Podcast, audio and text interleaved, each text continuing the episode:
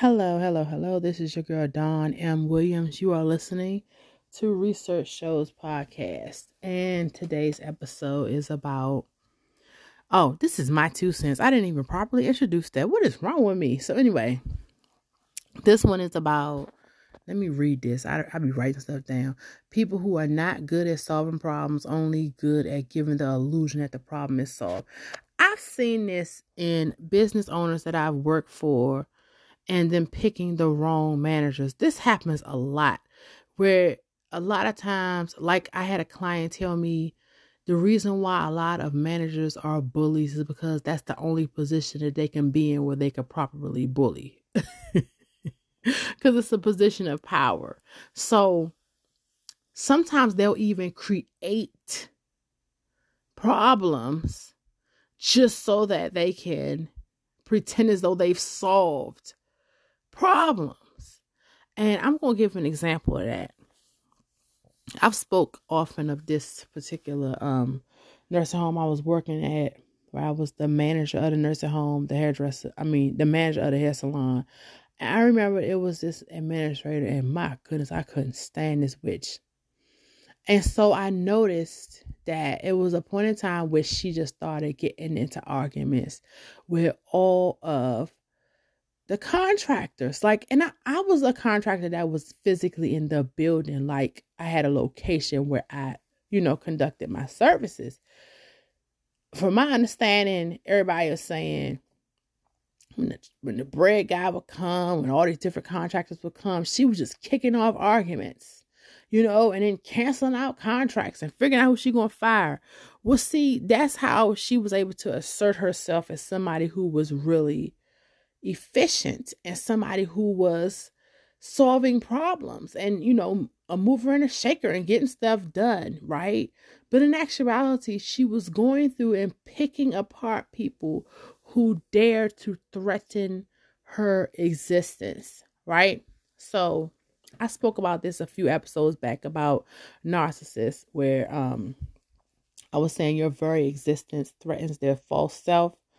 So Honey Child thought she thought she was about to try me. She had no idea who she was listening to. She was listening to me talk to the residents, which is what I do. Like I talk to my clients. Like my clients, that's who I ask for advice. Sometimes they're older people, and I'll be like, "Hey, what do you think I should do about this situation?" And at that time, I was going through a situation with my children and the school system that we were um involved in at that time and she was listening and then commented on it, brought me in for an ambush, typical ambush. I'm a workplace bullying consultant, by the way, anybody. Um, I don't mind giving anybody advice in regards to workplace bullying. I have two videos. If you go to the research department's YouTube channel, that that's my smaller YouTube channel. It's probably like the first couple videos in where I was speaking about workplace bullying. Um, but anyway, I was ready I didn't know who this witch thought she was. The only thing I wasn't ready about is I forgot to keep a pen and pad in my purse. I totally because you gotta write down what these lunatics say. Soon as she brought me in for the ambush, I knew what it was. I said, Oh my goodness, this witch about to try me. Oh my goodness. She nitpicking all this different stuff. Um, she ain't like my business cards. They didn't even pay for my business cards. You don't no right to tell me you ain't like the fact that, you know, I wrote down my name on a piece of paper. Man, please, I could do as I good and well please. This is crazy. So I just was like, yeah, I was looking at her like, man, she she dumb as I don't know what. I'm about to line her right on up for this lawsuit because that's that's all it is. You lining them up for a lawsuit. Honey, when she got that first email, oh, she backpedaled so fast and then she got the second one. Bam. She didn't even know what to do. She was just so angry. The whole thing is that she was giving the illusion that she was fully capable of solving problems when she wasn't.